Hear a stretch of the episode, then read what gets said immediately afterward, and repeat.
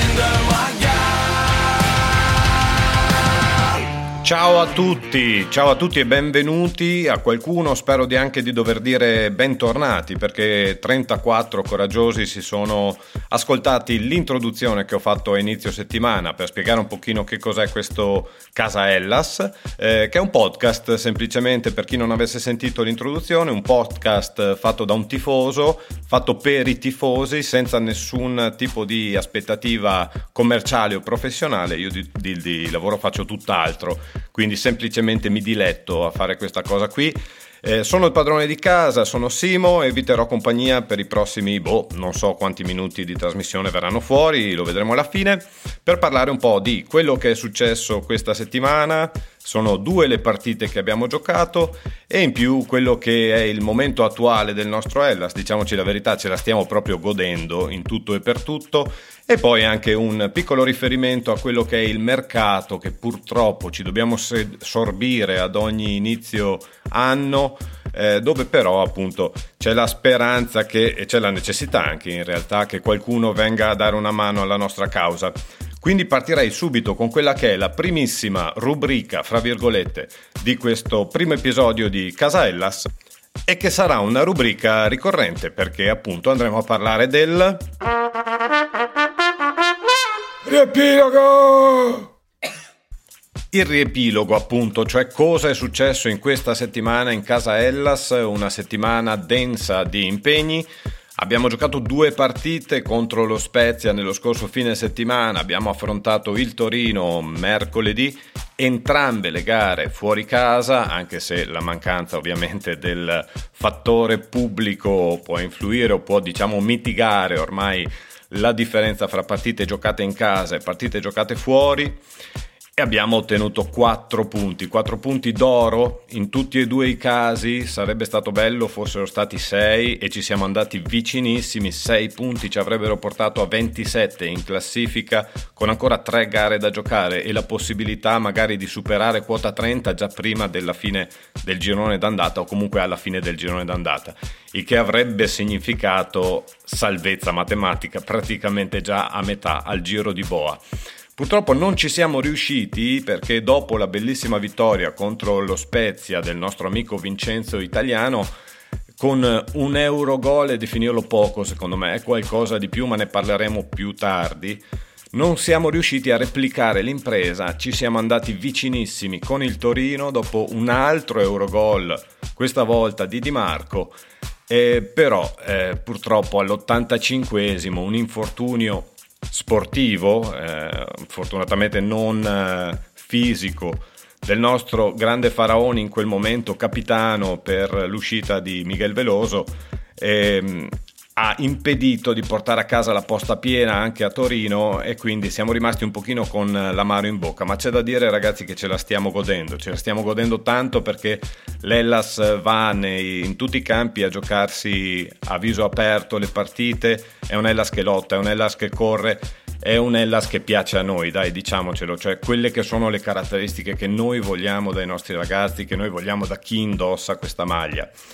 Ce la stiamo godendo, continueremo a godercela perché Mister Juric continua dopo ogni partita imperterrito e giustamente a ricordare che ancora non sappiamo cosa siamo, non sappiamo cosa possiamo essere, dove possiamo arrivare, ma soprattutto che il primo obiettivo deve essere la salvezza. E allora guardiamola un po' questa classifica che vede l'Ellas al nono posto a 24 punti, 3 di vantaggio sull'altra sorpresa del campionato, cioè il Benevento dell'altro nostro ex Pippo Inzaghi, ma soprattutto la cosa che ci interessa di più, 12 sono i punti di vantaggio sul Parma che si trova al terzultimo posto in classifica, quota 12, assieme al Torino in realtà, Torino stesso che abbiamo affrontato mercoledì. Quindi una classifica che ci lascia estremamente tranquilli per il momento, anche se la situazione eh, della nostra formazione continua a essere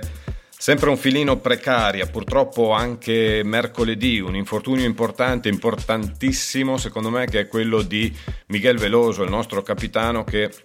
a mio avviso lì in mezzo è un personaggio che non si può cambiare, cioè c'è poco da fare, quel piede lì ce l'hanno in pochi e, ehm, e, soprattutto nella nostra rosa al momento non c'è un giocatore in grado di sostituirlo, ancora un po' leggerino, ancora un po' inesperto Ilic che comunque ha un grande piede anche lui, però è, è, chiaro che la classe e l'esperienza di Miguel Veloso in questa situazione sono difficilmente sostituibili. La difesa invece sembra stare bene, forse il reparto che al momento ci concede più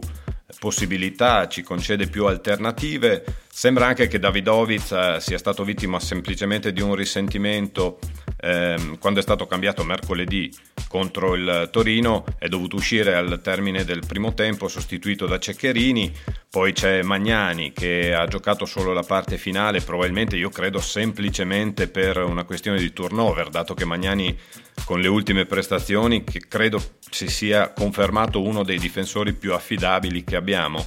Così come c'è anche Setin che è lì in panchina attualmente in attesa, quindi per quanto riguarda i centrali direi che siamo più che a posto. Anche sugli esterni Lazovic un problema che sembra eh, non sia proprio di brevissima durata, di conseguenza lì qualcosa paghiamo. È entrato Rueg, eh, pur non toccando pallone fondamentalmente mercoledì.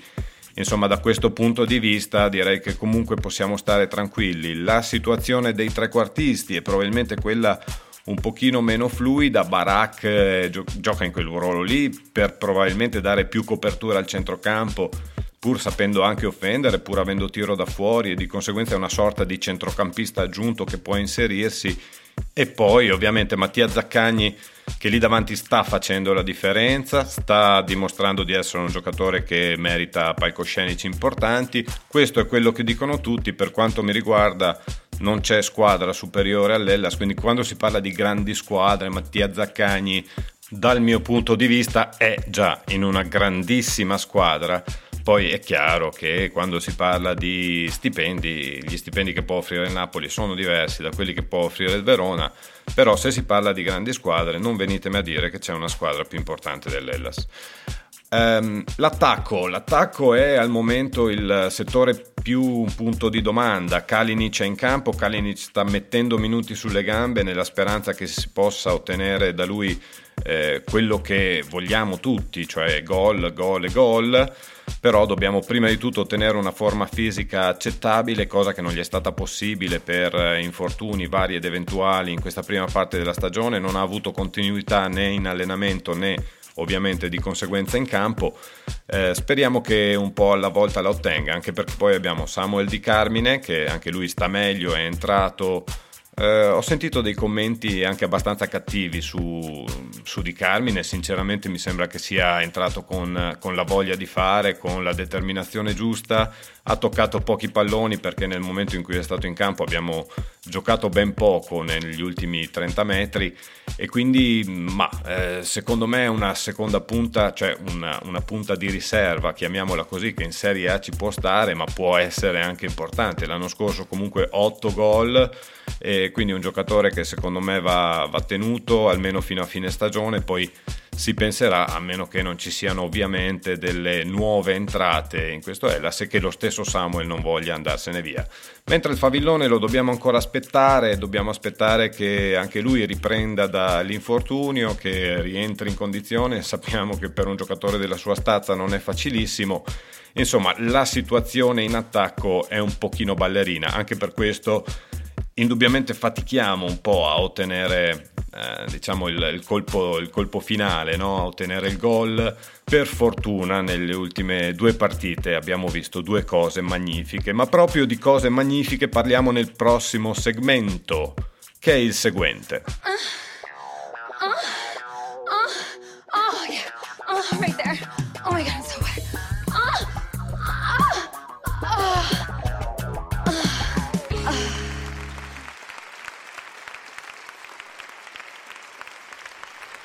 bei momenti. Eh sì, abbiamo anche la rubrica Che bei momenti, che è quella che state per sentire, ovvero quelle situazioni che nella settimana ci hanno colpito di più, cioè le cose belle di, questo, di questa settimana. Ce ne sono parecchie, ovviamente, a parte i quattro punti che abbiamo già detto. Dal punto di vista sportivo non possiamo prescindere dai due gesti tecnici che abbiamo visto. Il primo, che è quello di Zaccagni contro eh, la Spezia è stato ovviamente sottolineato da tutti, anche se in realtà Studio Sport ci avrà concesso 3,5 secondi e l'ha fatto vedere come ottavo, decimo gol della giornata, in realtà era in assoluto il gol più bello. Eh, però io lo vorrei sottolineare eh, anche per quello che è successo prima, cioè tutti e quattro i tocchi di quella, di quella, magnifica azione lì sono degni di nota, partendo da Miguel Veloso che come dicevo prima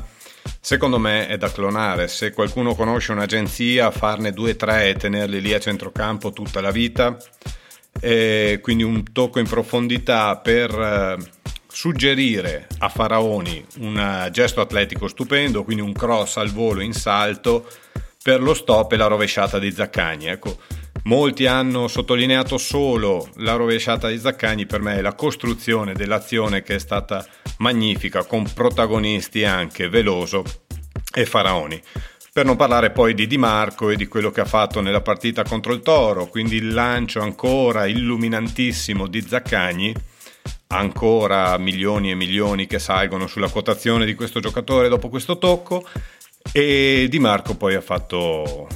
ha fatto quello che ha fatto, ha tirato una palla bellissima, sappiamo che Di Marco ha un piede importante e secondo me è uno di quei giocatori che dovremmo riuscire a mettere in cassaforte, quindi correre dall'Inter e mettere in cassaforte Di Marco perché con le prestazioni che quest'anno sta, sta facendo vedere secondo me è uno di quelli su cui costruire il, il, Verona anche dell'anno prossimo. Non c'è solo questo, c'è una cosa che mi piace sottolineare fra quello che mi è piaciuto in questa settimana. In realtà è fine della scorsa, cioè appena prima della partita con, con lo Spezia. Ed è una dimostrazione di quanto noi in panchina abbiamo una persona non solo tecnicamente e tatticamente preparatissima,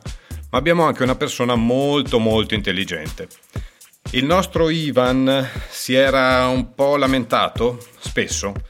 della questione rosa, no? dicendo anche cose abbastanza pesanti, tipo abbiamo sbagliato gli infortuni, poi si è un po' corretto, eh, cercando di far capire che lui intendeva, che aveva detto che abbiamo sbagliato gli infortuni dal punto di vista della salute.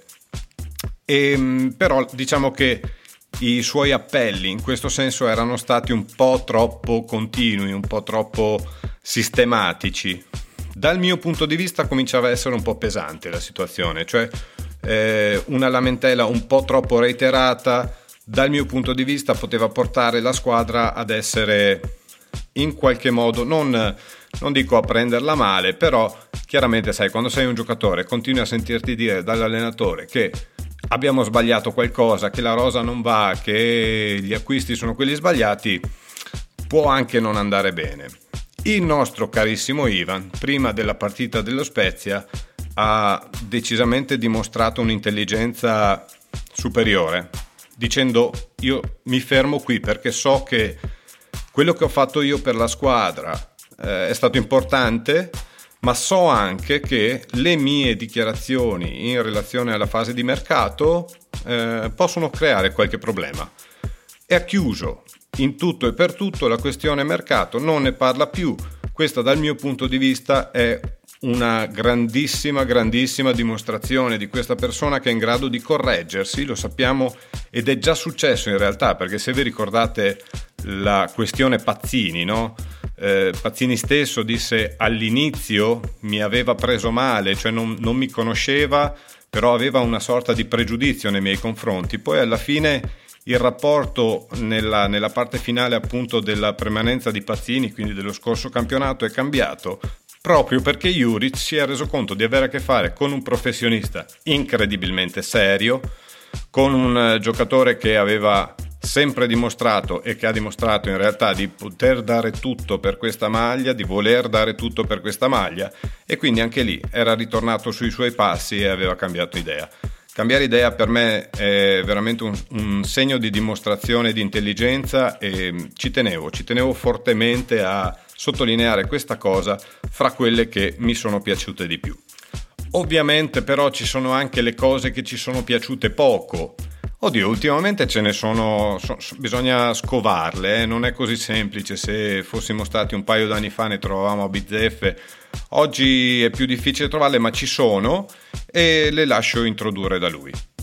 Consolidando pertanto le sue quotazioni in prospettiva. Porco d***o! Ma chi è che il Mona che, che, che batte la porta e che chiude urlando? Ah, Germano, non poteva essere che lui, il mio idolo dal punto di vista giornalistico, eh, ad introdurre questo segmento che ha a che fare invece con ciò che non ci è piaciuto. Dicevo difficile trovarlo, una cosa c'è stata, la, bisogna proprio spiluccare un pochino, però una cosa c'è e mi riferisco al gol sbagliato dal simpatico piccolo Ebrima Colle in quel di Torino.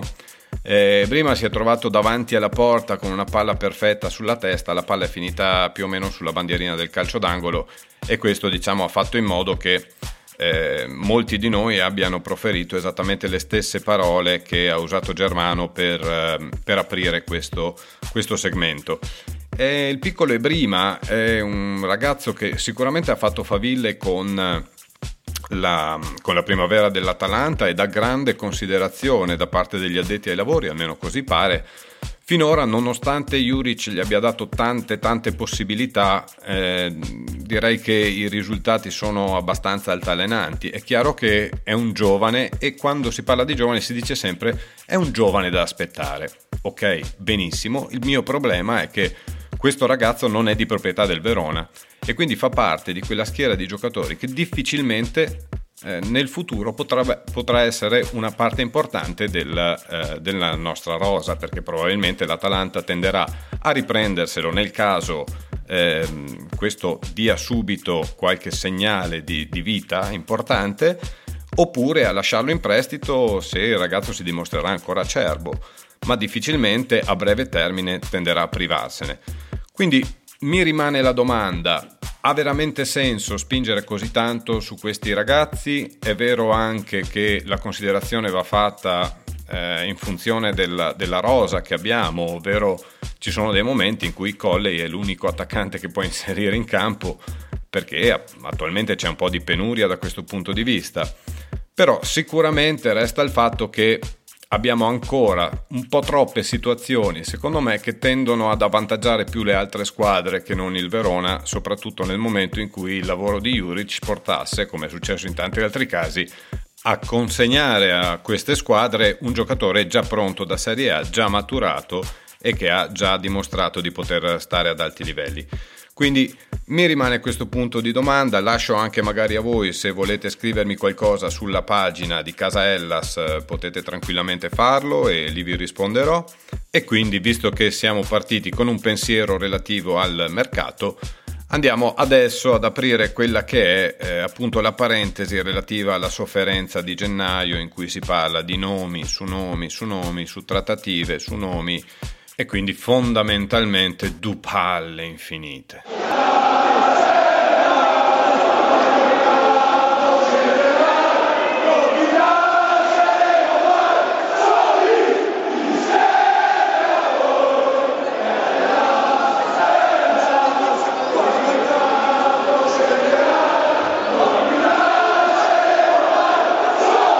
Allora, ultimo segmento per quanto riguarda la puntata di oggi, dicevamo il primo vero episodio di Casellas e nell'ultimo segmento parliamo di attualità, cioè parliamo delle due cose che sono immediate, ovvero il mercato e la prossima partita contro il Crotone. Partiamo appunto dal mercato di riparazione, intanto vi spiego perché continuo a dire due palle sto mercato, eh, ma per il semplice motivo che è un periodo in cui si fanno 250 nomi sia in entrata che in uscita, appena c'è un nome si scatenano le ride di commenti, offese, questo è buono, questo non è buono, insomma tutti con la sfera di cristallo in mano il più delle volte per trattative che non si concretizzano, per nomi che rimangono tali. È un periodo in cui secondo me si parla troppo poco di calcio e si parla un po' troppo di tutte cose che poi alla fine non, non sono nulla di concreto. Quindi per oggi solo un piccolissimo riassunto di quelle che sono le posizioni cui il Verona dovrà principalmente guardare. Dal mio punto di vista sono due. La prima, i centrocampisti, Veloso, infortunato, Viera, infortunato, Benassi, desaparecido. Al momento i sopravvissuti sono Ilic e Tamezze oltre ad Anzi che però abbiamo veramente visto pochissimo e un po' mi dispiace essendo il ragazzo proveniente dalla, dalla nostra primavera, quindi una eh, proprietà del Verona in tutto e per tutto e questa si configura come l'opzione principale in questo momento eh, per, il Velo- per, il Verona il nome accreditato, comunque che si fa con maggiore insistenza in questi primi giorni di mercato, è quello di Duncan, centrocampista del Sassuolo, che potrebbe essere il primo rinforzo in questo senso. La seconda necessità immediata per il Verona, dal mio punto di vista, è quella delle mezzale cioè un giocatore che possa stare dietro alle punte e permetterci di giocare diciamo dalla parte destra allo stesso modo di come giochiamo alla sinistra con Zaccagni. Mentre attualmente sappiamo che nella parte eh, destra giochiamo con eh, Barak che effettivamente non è esattamente quel tipo di giocatore che vorremmo vedere lì. Eh, sicuramente Barak sta facendo bene è un giocatore che ci piace anche lui per corsa, per impegno perché ha fatto anche i suoi bei gol all'inizio stagione in questo momento un pochino meno efficace perché gli sta spesso e volentieri eh, gli viene chiesto spesso e volentieri eh, di dare una mano più ai centrocampisti, quindi è un giocatore fisico, è un giocatore che eh, torna spesso e volentieri sulla linea dei centrocampisti e di conseguenza è meno efficace lì davanti anche per caratteristiche tecniche. Due quindi le opzioni principali per il Verona. In questa, ehm, in questa precisa posizione che abbiamo? Il nome insistente invece in questo senso è Quamè Quamè è una mezzala attualmente di proprietà dall'Atalanta, ex Genoa, dove Juric lo conobbe e eh, sembra che già Juric stia provando un po' a portarselo a casa. In realtà c'è da considerare che questo ragazzo ha un costo davvero importante, si parlava di 16 milioni per, per il Torino in realtà sembra che il Torino non sembra, eh, non sembra abbia le possibilità per portarsi a casa Quamè a quel prezzo.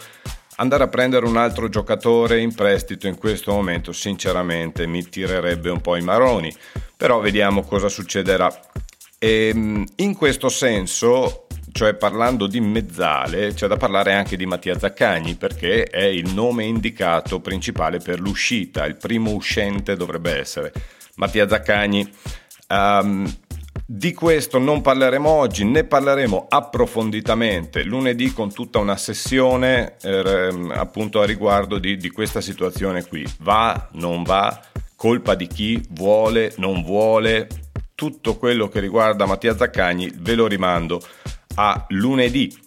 Mentre per concludere, sempre sull'attualità, parliamo del Crotone, parliamo della prossima partita molto velocemente Andiamo a vedere quelle che sono le possibilità per il Verona, che sono in realtà abbastanza ristrette. Credo che la formazione base sia quella con il rientro di Magnani in, eh, in difesa, forse con il ballottaggio fra eh, Gunther e Davidovic, eh, anche se sembra che il nostro Davidovic che sta facendo una grande stagione sia pienamente recuperato o pienamente recuperabile con l'obbligo a centrocampo di mettere Tamez e Ilic e eh, poi per il resto non dovrebbe cambiare molto.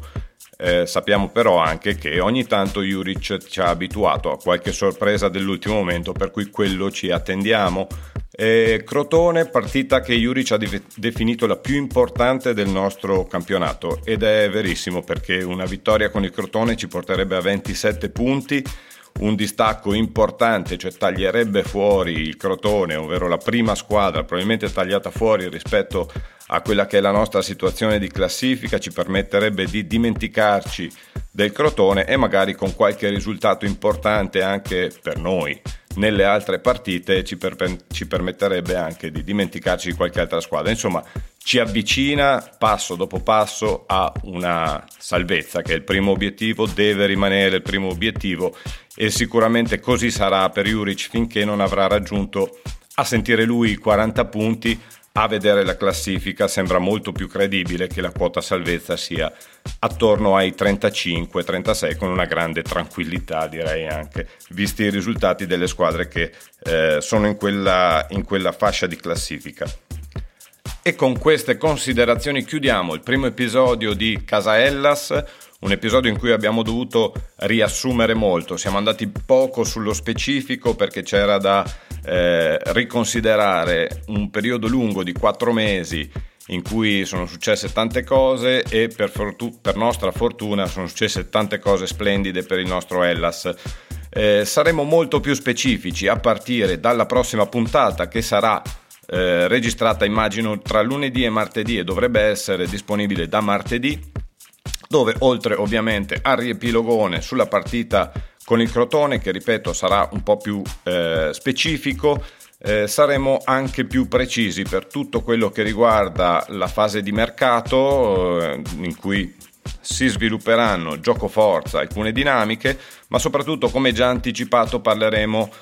del nome sulla bocca di tutti che è quello di Zaccagni ovviamente. Eh, dato per partente, dato per eh, vicino a una big, eh, in questi giorni con eh, qualche fake news che eh, appunto approfondiremo lunedì, insomma eh, c'è da parlare di Mattia perché tutti gli vogliamo bene, è un veronese acquisito, è con noi da sette anni se non sbaglio, ne abbiamo visto la crescita, ci siamo affezionati, vorremmo che fosse la bandiera, insomma di tutto questo e qualcos'altro anche parleremo lunedì. Nel frattempo io ringrazio tutti quelli che sono riusciti a rimanere con me fino a quest'ora, o meglio fino a questi 26-27 minuti di podcast. Vi invito eh, ancora a rilasciare commenti, critiche, suggerimenti che sono iper ben voluti sulla pagina eh, di Casa Ellas su Facebook e magari anche di promuovere, fra virgolette, il podcast se vi è piaciuto presso vostri amici, conoscenti o persone che sapete essere interessate all'Ellas Verona. Io vi ringrazio di nuovo, vi auguro una buona domenica e soprattutto una domenica con tre punti. Forza Ellas, alla prossima settimana. Ciao da Simo.